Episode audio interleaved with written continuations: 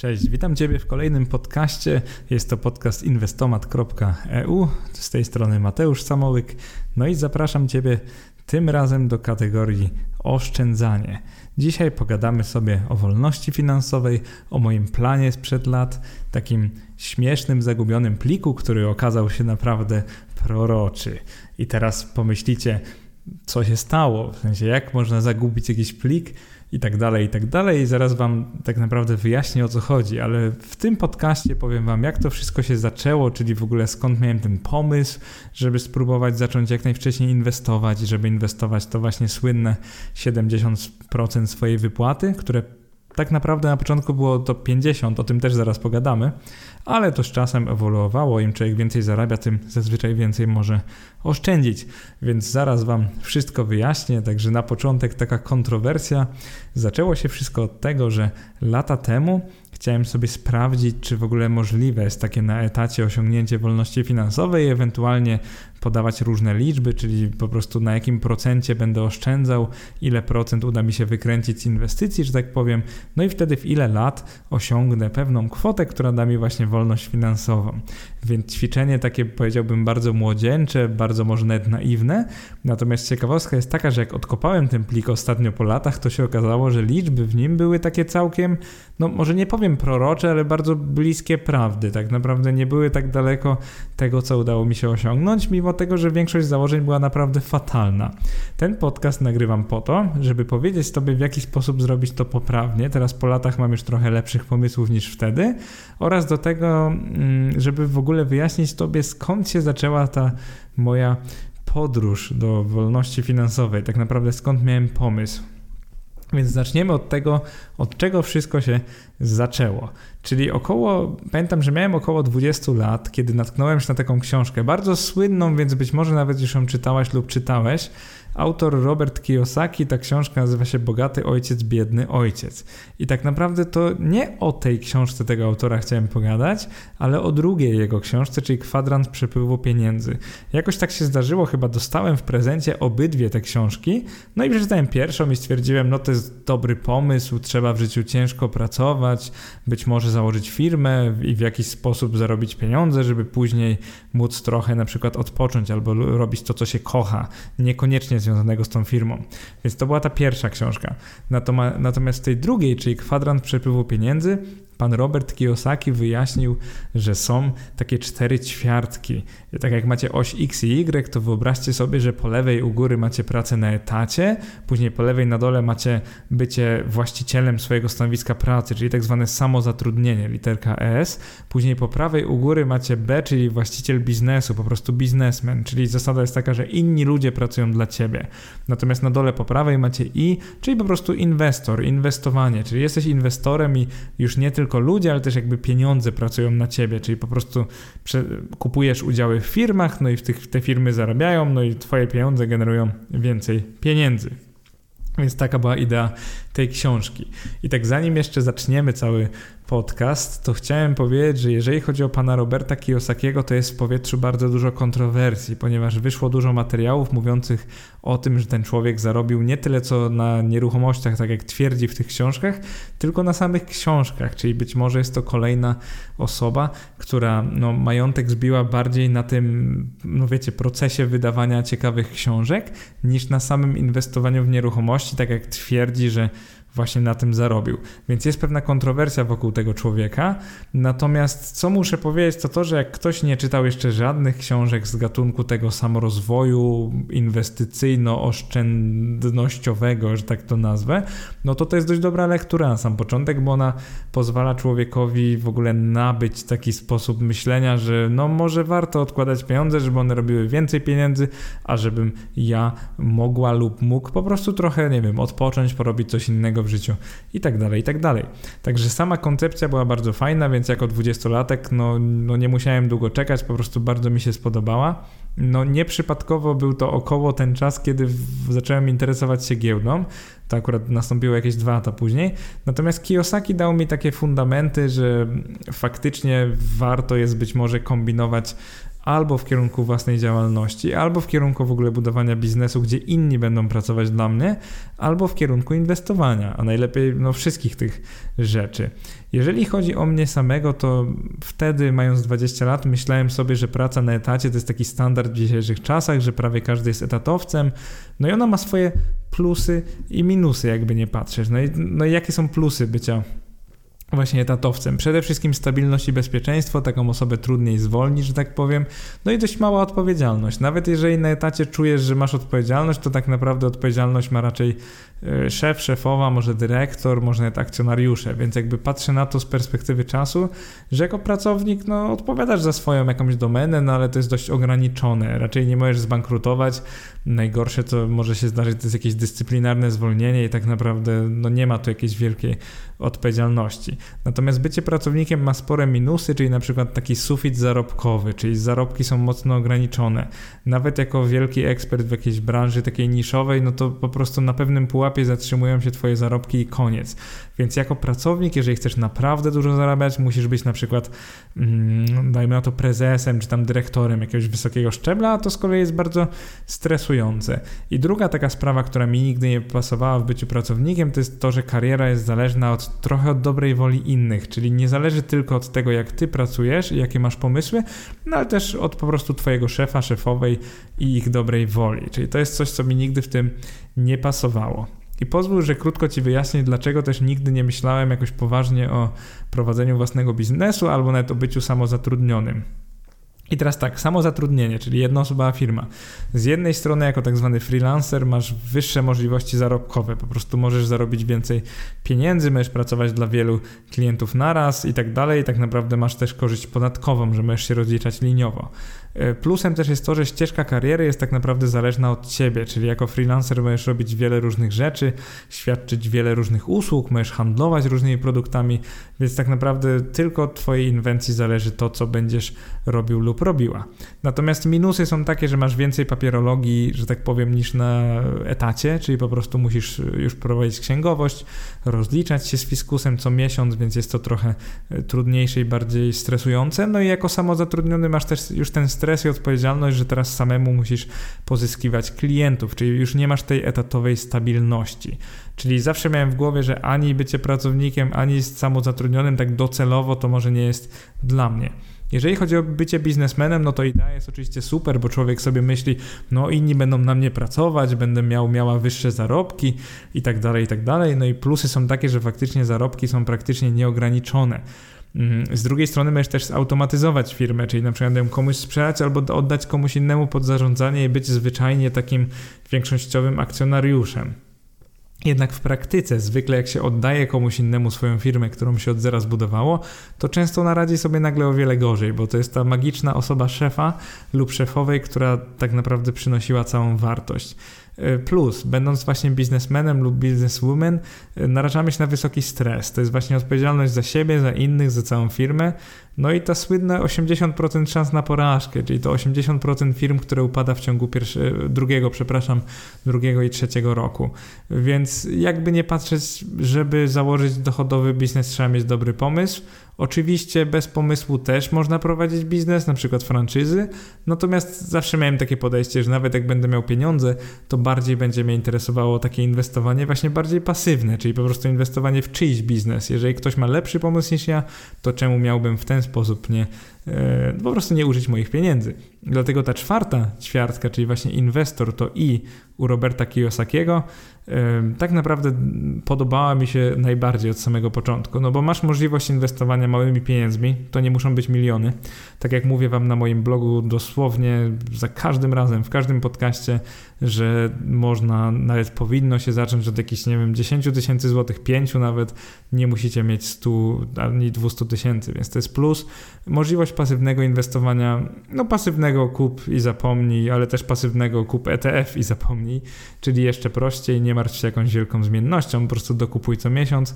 Plus jest taki, że tam pieniądze same zarabiają, czyli po prostu zostawiasz je, robisz to poprawnie, e, jakoś niwelujesz emocje, które tak naturalnie w sobie mamy, no i możesz to robić przez lata bez jakiegoś wielkiego wysiłku i te pieniądze będą same na siebie zarabiać. Czyli nie musisz wtedy, nie masz tego stresu firmowego, nie masz stresu na samozatrudnieniu, że musisz szukać klientów, tylko po prostu obracasz pieniędzmi. Minusy są oczywiście takie, że jeżeli robisz to w sposób mało poinformowany, to masz wysokie ryzyko utraty środków, nawet całych środków, jeżeli robisz to ekstremalnie jakimiś kontraktami czy na Forexie. No i jest ta bariera mentalna wejścia, czyli to jest to Wiele osób być może słusznie się boi inwestować. No i coś w tym jest, że sam teraz z perspektywy czasu widzę, że no, trzeba mieć po prostu jakoś obycie, jakieś obycie z tym wszystkim. Oczywiście wiedzę z analizy fundamentalnej jak najbardziej powinno się mieć, natomiast też pewne doświadczenie, czyli jednak trzeba parę razy stracić trochę więcej pieniędzy, trzeba zrozumieć jak działa nasza psychika, zobaczyć gdzie są nasze silne, a gdzie słabe strony, no i nauczyć się z nimi po prostu żyć i inwestować. Więc jest taka mentalna bariera właśnie nowicjuszy, że nie, nie zainwestuję tych pierwszych 5 tysięcy, bo mogę stracić. No i może mają rację, nie? Ale z drugiej strony, jak człowiek nigdy tego nie zrobi, to nigdy nie zobaczy, jak on reaguje na straty, więc jakby będzie ciężko w ogóle powiedzieć, czy się nadaje do inwestowania, czy nie. Dlatego przez pierwsze lata mojej kariery, zresztą do dzisiaj, byłem właśnie pracownikiem plus inwestorem, czyli łączyłem to P i I. Czyli miałem podejście, dobra, może nie zarobię pieniędzy tak szybko jak ktoś, kto ma świetny pomysł i plan na firmę, ale jednak z czasem odłożę tyle środków, że jako właśnie inwestor, czyli ta czwarta ćwiartka I, będę w stanie po prostu zarabiać całkiem sporo pieniędzy, być może w końcu więcej niż zarabiam na etacie. Więc to by dla mnie znaczyło taką docelową wolność finansową. I tutaj z wieloma z Was miałem dyskusję pod ostatnim wpisem właśnie z kategorii ty, tych ruchu FIRE. E, przede wszystkim dyskusja była taka, że być może pasywny przychód powinno się uzależnić od wydatków, a nie od dochodów. I tutaj się z Wami muszę na samym początku mocno zgodzić, ponieważ myślałem o tym i faktycznie to było trochę błędne założenie, bo tak naprawdę co za różnica, ile kto zarabia, jeżeli jeżeli jest w stanie, że tak powiem, przeżyć z tych dywidend i odsetek. Więc to jest bardzo dobry punkt, jak to mówią, good point. E, I tutaj się z Wami zgadzam i właśnie zaraz usłyszycie, że w tym moim pliku sprzed lat zrobiłem właśnie taki, e, taki skrót myślowy, może nawet błąd, że właśnie uzależniłem wszystko od moich dochodów miesięcznych. Ale wracając do sedna, podjąłem decyzję, żeby właśnie być pracownikiem i inwestorem. Robiłem to przez wiele lat i właśnie pod to stworzyłem sobie taki plan. I teraz na czym polegał ten plan i dlaczego dzisiaj mówię, że większość założeń była błędna? Więc tak od razu przyznaję, że ten podcast jest trochę takim, żeby przyznać się do tego, że kiedyś po prostu dość krótkowzrocznie się patrzyło na ten proces odkładania pieniędzy i inwestowania. Więc podstawowe jego założenia to był wtedy plik Excel akurat, były bardzo proste. Chodziło mi o to, żeby spróbować wyliczyć, jaką będę miał pensję przez te wszystkie lata, dajmy na to 20 kolejnych lat, ile mi się uda oszczędzić, no i oczywiście przy jakiej stopie zwrotu z inwestycji, ile około powinienem mieć pieniędzy w każdym momencie mojego życia. Czyli tutaj mamy takie lekkie nawiązanie do jednego z moich starszych wpisów i podcastów, czyli właśnie tym, ile pieniędzy powinieneś, powinnaś mieć w zależności od wieku. E, tyle, że zrobiłem sobie takie ćwiczenie bardzo wcześnie, dopiero zaczynałem karierę, to był chyba mój trzeci miesiąc pracy. Na koncie miałem jakieś 20 czy 25 tysięcy złotych, mniej więcej tyle miałem odłożone jeszcze po studiach i z tych pierwszych miesięcy pracy. No i wtedy jak na szwedzkie warunki zarabiałem tak sobie, powiem wam szczerze, bo to było bodajże 12 tysięcy złotych y, w przeliczeniu, czyli to była gdzieś tak trochę więcej niż średnia krajowa w Szwecji, tylko pamiętajcie, że byłem inżynierem z wykształceniem wyższym, więc jakby jak na to wykształcenie to nie była jakaś nie wiadomo jaka astronomiczna pensja. Jeszcze w tamtych czasach korona była więcej warta co do złotówki, więc jakby stąd wynikało to, że to się przeliczało na 12 tysięcy złotych miesięcznie. No i teraz pomyślcie w ten sposób, że 12 tysięcy w Szwecji to może nie jest tak dużo, no bo mają dużo wyższe e, wydatki i to istotnie jest prawda, bo wtedy udawało mi się oszczędzić no mimo wszystko jakieś 5000 zł miesięcznie, około, z tego co pamiętam. Więc te wydatki są y, wyższe niż, niż w Polsce, natomiast nie tyle, żeby nie oszczędzić dalej bardzo dużo pieniędzy, więc trochę tak ze statystyki wynika, że taki przeciętny Szwed może oszczędzić 5000 miesięcznie złotych, a Polak poniżej 1000. Więc y, to, co chcę powiedzieć, to to, że w tamtym czasie zaczynałem karierę w Szwecji, y, pozwoliło mi tak naprawdę oszczędzać dość dużo od samego początku. Y, myślę, że to by było dużo trudniejsze, gdybym nawet jako, wiecie, programista zaczynał pracę w Polsce i po prostu zarabiał tyle, ile się zarabia na samym początku w Polsce. No wiadomo, przez lata to ewoluowało.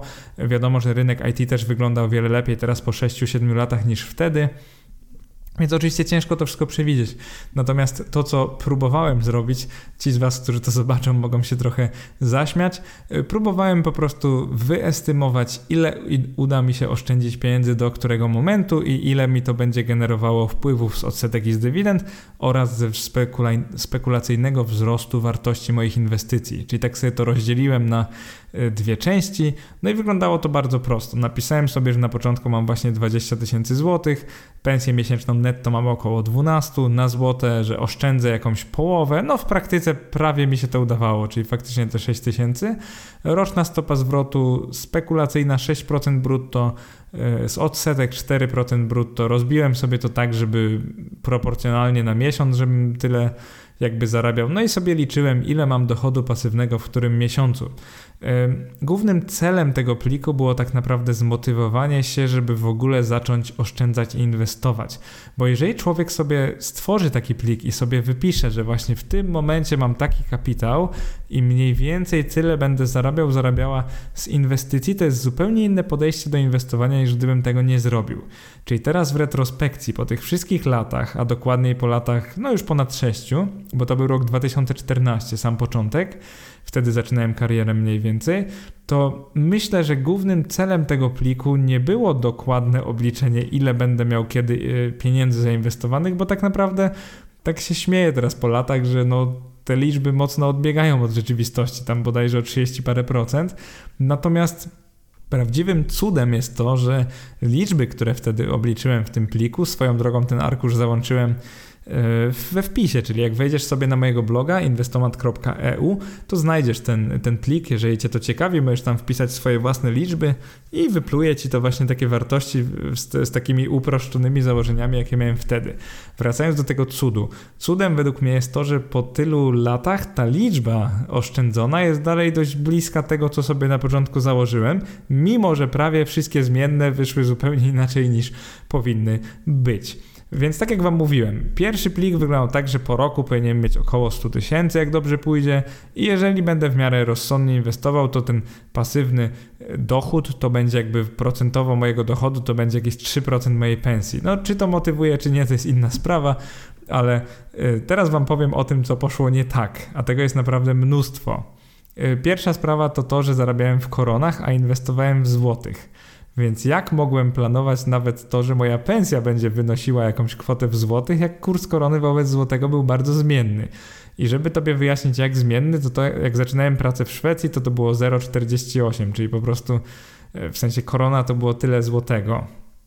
No czyli po prostu jak zarabiałem na przykład 24 tysiące koron netto, to to było 12 tysięcy złotych praktycznie. I to z czasem malało, malało, malało i w pewnym momencie było tak, jak już kończyłem pracę w Szwecji, że korona była warta no 0,4 złotego, czyli po prostu co z tego, że moja pensja w koronach rosła, jak w złotówce tak naprawdę nie. Więc to, czego nie przewidziałem, to to, że kurs waluty będzie sprawiał, że w pewnym sensie zarabiam coraz mniej do złotego. No i korona faktycznie wtedy taniała wobec innych walut, nie tylko złotego. Więc niestety przez to tak obiektywnie w świecie inwestowania mogłem zainwestować mniej, a nie więcej. No i oczywiście jako taki powiedzmy żółtodziób w ogóle nie pomyślałem o tym wtedy. Jak to się ma do tego czasu, kiedy czytałem Kiyosakiego w ten sposób, że Kiyosakiego czytałem gdzieś na początku studiów, natomiast y, już na studiach zacząłem się uczyć inwestowania, natomiast y, i jak już umiałem inwestować w miarę, to zacząłem to robić prawdziwymi pieniędzmi. Mam na myśli moimi pensjami, jak już miałem te 25 lat. Tak, żebyś zrozumiała, zrozumiał timeline, jak to wyglądało u mnie. No i teraz pierwsza sprawa, nie przewidziałem, że zarabiam w koronie, a inwestuję w złotówce. Więc pierwszy problem, że po prostu ciężko było mi uwzględnić wahania walut, nawet o nich nie pomyślałem, a w praktyce one bardzo wpłynęły na to, ile mogłem w którym momencie naprawdę oszczędzić. I teraz druga sprawa jest taka. Wzrost wynagrodzenia ustawiłem sobie jako 0,2% miesięcznie, czyli właśnie rocznie około 2,5%. No i to było realistyczne założenie korygujące szwedzką inflację, ale to nie zakłada żadnych awansów, podwyżek, e, tego, że wrócę do Polski i będę zarabiał przez chwilę mniej i tak dalej, i tak dalej. Więc tu jest dużo błędów. Kolejna sprawa. Oszczędzany, inwestowany procent wypłaty ustaliłem jako stałe 50%, a bardzo szybko okazało się, że czasami nie byłem w stanie oszczędzić 50, czasami byłem w stanie oszczędzić 60 albo 70 i to jest naprawdę ciężko przewidzieć. Dam wam przykład. Jak na przykład podróżowałem, leciałem do Azji na 2-3 tygodnie, no to praktycznie cała ta wypłata była przeznaczona na tą podróż zazwyczaj. Chociaż staram się podróżować dość tanio, no to wiecie, same loty kosztują kilka tysięcy złotych. Z drugiej strony, czasami miałem miesiące, gdzie dostałem jakąś premię i mogłem bez problemu oszczędzić 70% wypłaty, zwłaszcza wtedy, jak mieszkałem w Szwecji.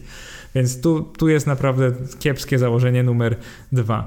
Numer trzy to jest zdecydowanie stopa zwrotu z inwestycji. Ustaliłem ją sobie, że spekulacyjnie będzie to 6%, dodatkowo, jak to mówią, on top of that to będzie 4% z dywidend i odsetek. W praktyce, jak to złożysz, ma wyjść 10% brutto, wychodziło różnie. Chyba nigdy nie miałem roku, że wyszłoby dokładnie 10%, to się składa na uśrednione 10%, dokładnie bliżej to jest 11-12 nawet, no ale założenie było takie, że przynajmniej 10%.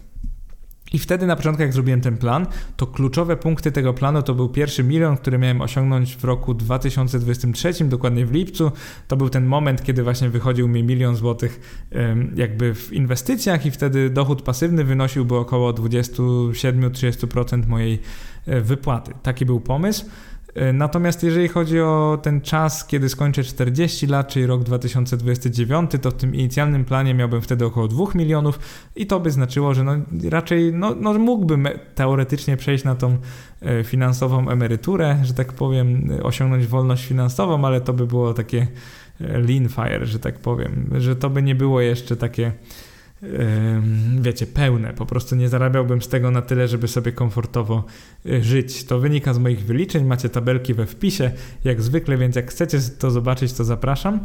E, natomiast e, po przeanalizowaniu dyskusji pod tym wpisem etapy osiągania wolności finansowej, na którym z nich jesteś, e, w pełni się z Wami zgadzam, że nie powinno się dochodu pasywnego mierzyć procentem zarobków, ponieważ te się zmieniają i tak naprawdę no, jakie, jakie to ma znaczenie, ile w danym momencie zarabiacie. O dużo ważniejsze jest to, ile wy, ile wasza rodzina, ile wasze gospodarstwo domowe potrzebuje pieniędzy, żeby żyć na godnym poziomie. Więc faktycznie, jakbym jeszcze raz to robił, to na pewno bym zmienił to. No i ta stała dynamika wzrostu wynagrodzenia też jest absurdalna, no bo z jednej strony ona dość dobrze oszacowała, jak to wynagrodzenie będzie rosło w długim terminie, Natomiast fatalnie zrobiła to w krótkim terminie. E, wyobraźcie sobie po prostu, że przez pierwsze lata mogłem trochę szybciej oszczędzać, później trochę wolniej. No nie mogłem tego przewidzieć, bo wtedy nawet nie miałem planu, że wrócę do Polski, tak jak się w końcu stało, więc e, no uczciwie wam powiem, że było bardzo dużo takich drobnych czkawek po drodze, które sprawiły, że to jest w ogóle cud, że mm, przewidując tą finansową przyszłość, pomyliłem się tylko około 30%. E, mówię to między wami otwarcie to jest cud, że tylko o 30%, bo jakby robiąc tyle błędów, można było się pomylić bardziej. No i teraz na koniec tego podcastu, ostatnie parę minut, omówię Wam, co poszło dobrze, a co poszło źle i co można by poprawić. Czyli takie retrospektyw sobie zrobimy. E, mimo braku precyzji w tym początkowym planie, to dość dobrze wyszła stopa wzrostu wynagrodzenia. Czyli jak patrzę na to w tej chwili, to faktycznie przez te lata moje wynagrodzenie rosło mniej więcej tak, jak podejrzewałem, że będzie mimo że podwyżki na przykład w Polsce były wyższe niż w Szwecji, to wracając do Polski miałem mocny spadek wynagrodzenia, więc jakby nie mogłem przewidzieć tego spadku, bo nie wiedziałem, że wrócę do Polski, więc jestem trochę rozgrzeszony, że tak powiem, ale z drugiej strony trochę głupotą jest takie mm, planowanie w wieku 25 lat, ile się będzie zarabiać za 10 lat, bo naprawdę człowiek nie ma pojęcia. To zależy od no po prostu ścieżki kariery, od decyzji, od tego, jak człowiek będzie pracował i tak naprawdę 25-latek może mieć duży problem, żeby przewidzieć to na 10 lat do przodu, a już w ogóle na 30 albo 40 lat. Więc e, to poszło mimo wszystko dość dobrze. E, stopa zwrotu z inwestycji, tak jak Ci przed, przed chwilą powiedziałem, ona faktycznie się uśrednia w okolicy 10% brutto rocznie. Czyli to jest ten plus, że e, bez zanudzania Cię tutaj detalami, bo możesz przeczytać albo posłuchać portfelowe podcasty, gdzie mówię o tych finansach, jak mi idzie, to powiem mm, Wam szczerze, że no, to założenie 10% brutto nie było wcale takie błędne jak na sam początek. I ta stopa oszczędności w wysokości 50%, y, ona wychodziła bardzo źle miesiąc do miesiąca, natomiast średnio faktycznie przez te lata to było 50, jakieś 60%, od niedawna 70%. Także wzrast ze wzrostem wynagrodzenia akurat udaje mi się oszczędzić coraz więcej, natomiast y, było to fajne założenie jako ten cel. Myślę, że dzięki temu plikowi miałem dodatkową motywację, żeby faktycznie oszczędzać 50%, natomiast to nie była żadna wyrocznia, czyli to było bardzo błędne i było tyle miesięcy, w których to nie szło, że nawet się tym nie zadręczam i tak naprawdę nie rozliczam się jakby z tego. No i teraz, co poszło nie tak? Przede wszystkim poszło nie tak to, że nie przewidziałem, że nagle stracę połowę mojego wynagrodzenia, bo przenosząc się ze Szwecji do Polski, dokładnie taki był jego spadek. Więc wyobraźcie sobie moje podejście do finansów, jak nagle zamiast oszczędzić w jakieś 60%, mogę oszczędzić dużo mniej, bo tak naprawdę życie w Polsce wcale nie jest dużo tańsze niż w Szwecji, jest tylko trochę tańsze. Więc na półtora, dwa lata praktycznie przestałem zasilać ten mój wehikuł inwestycyjny, więc to było bardzo smutne, no ale nie mogłem tego Y, przewidzieć. Druga sprawa, stałość tego wzrostu kapitału to jest założenie utopijne. Możecie zakładać średnioroczną stopę zwrotu na poziomie 10%, ale jakby będzie tyle lat, w których to pójdzie nie po waszej myśli, to będzie na przykład 5%, czasami na minusie, czasami będziecie mieli 30%. Y, bardzo zależy od tego, jak inwestujecie, ale jeżeli będziecie mieli dużo akcji w portfelu, to po prostu będziecie mieli lata gorsze lub lepsze. Więc y, sam do końca nie wiem, jak to zrobić, y, jakby zrobić to lepiej dzisiaj, natomiast wiem, że to jest absurdalne, żeby zakładać taką samą co roku. Natomiast nie daję wam gotowego rozwiązania, to zależy od waszej inwencji. Tak naprawdę jestem bardzo ciekaw, jakbyście to wy zrobili lepiej, więc jeżeli macie pomysły, to śmiało piszcie w komentarzach pod wpisem. E, najbardziej sztuczny okazał się ten rozdział na wpływy z dywidend i odsetek oraz na wpływy spekulacyjne. Czyli w praktyce to się bardzo rozmyło, skąd miałem te pieniądze. Po prostu z dywidend reinwestowałem i tak naprawdę nigdy nie myślałem, skąd się wzięły te zarobki, więc patrzyłem na moje inwestycje jako na całość. Więc akurat jakbym to robił jeszcze raz, to bym też nie rozgraniczał tych dwóch rzeczy. No i teraz, tak jak Wam mówiłem y, już wcześniej, przyznaję Wam rację, wielu z Was y, właśnie pisało, wiele z Was pisało, że powinno się pasywny dochód przyrównywać do swoich wydatków, a nie wypłaty, więc faktycznie bym teraz już nie przyrównywał do swojej wypłaty, tylko do wydatków, czyli w momencie tego miliona bym powiedział, że to jest na przykład całość moich wydatków i to znaczy, że w pewnym sensie mam jakąś taką namiastkę wolności finansowej. No i teraz kolejna sprawa. Założyłem, że będę singlem, nie będę miał rodziny, mimo że planowałem ją założyć, więc jakby ciężko jest to określić. Przede wszystkim nie wiecie, ile ta osoba będzie zarabiać, nie wiecie, jakie będziecie mieli wydatki, ile będziecie mieli dzieci, więc y, wiele z Was ma rację, pisząc mi w komentarzach, że to tak łatwo powiedzieć, jak się, jak się jest singlem, natomiast o wiele trudniej, jak już ma się rodzinę, a już w ogóle jak się ją zakłada, no po prostu nie wiadomo, ile się będzie można, ile będzie można oszczędzić. No i na sam koniec y, stopa oszczędności mogła być w jakimś sensie ruchoma, czyli na przykład jeżeli rok, y, rok w roku jeździsz na jakieś wakacje, no to wiesz, że wydasz więcej, więc można albo zmniejszyć tą średnią, albo zrobić taki miesiąc, kiedy się nic nie oszczędza w tym planie, jak chcecie. Więc to jest trochę y, trudne. Więc co bym radził tobie, jeżeli chcesz zrobić podobny plik, jeżeli chcesz się zmotywować do wejścia, do wkroczenia na tą ścieżkę właśnie dążenia do wolności finansowej, zacznij od tego, że przyjmiesz bezpieczne, takie defensywne założenia, czyli stały wzrost wynagrodzenia jest odważny, ale rzadko realistyczny, więc przemyśl, jak to wynagrodzenie estymować. Kolejna sprawa to pomyśl o tym, że w pewnym momencie Twojego życia, to jest zwykle założenie rodziny, mocno wzrosną Twoje wydatki, więc po prostu, jeżeli już jesteś pewien, że nie chcesz mieć dzieci, no to możesz pominąć ten punkt ale jeżeli nie jesteście pewni, no to jakoś to uwzględnijcie.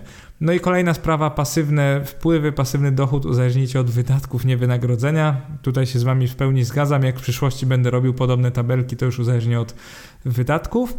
No i nie dzielcie wpływu z inwestycji na jakieś tam spekulacyjne, niespekulacyjne. Potraktujcie swój portfel jako całość i po prostu załóżcie, że chcecie mieć, nie wiem, 5% brutto rocznie, jeżeli to jest bezpieczny portfel, może 8%, jeżeli mieszany, może bliżej 12% brutto, jeżeli to jest jakiś agresywny. Spróbujcie w ten sposób sobie po prostu to wyestymować. No i kolejna sprawa, potraktujcie to wszystko jako takie zabawę, jako, jako taką zabawę, jako takie ćwiczenie, czy się w ogóle da to osiągnąć z moją pensją, z moją dyscypliną i kiedy ewentualnie uda mi się spełnić ten plan, czyli osiągnąć właśnie tą to słynne fee, czyli to financial independence, bo tak naprawdę do tego dążę. Tak naprawdę nie, nie zamierzam tego retire early stosować, zwłaszcza, że w moim przypadku retire to na pewno byłoby pisanie dalej tego bloga i nagrywanie podcastu przynajmniej, więc dalsze edukowanie właśnie Polaków, jeżeli chodzi o sprawy finansowe. Więc e, no, myślę, że to jest ostatnia minutka. Było mi bardzo miło to nagrywać. E, mam nadzieję, że nie masz e, mi za złe, że ten mój plan początkowy był taki krótkowzroczny. E, tak trochę chciałem się przed, przed tobą odsłonić, tak pokazać, że no jednak człowiek w pewnym wieku nie ma dobrego pomysłu na to i po prostu wpisuje w tego Excela cokolwiek. Natomiast ważny jest ten walor, że to mi pomogło trzymać się planu. Mimo, że ten plan, jak patrzę teraz po latach, naprawdę nie był najlepszy i tam było wiele odstępstw, jakbym chciał zrobić taką retrospekcję, jak mi się udało naprawdę to robić, a jak planowałem, no to to jest zupełnie coś innego. Więc, y, no jak to się mówi, jeśli chcesz rozśmieszyć Boga, powiedz mu o swoich planach. No i w tym przypadku naprawdę bym go rozśmieszył. E, więc to jest taka sprawa. E, bardzo miło, miło, że ze mną byłaś, byłeś w tym podcaście. No i co, do następnego. E, no i zapowiadam, że będę też powoli nagrywał w kategorii inwestowanie znowu, także niektórzy z Was się ucieszą. Pozdrawiam, dziękuję, cześć.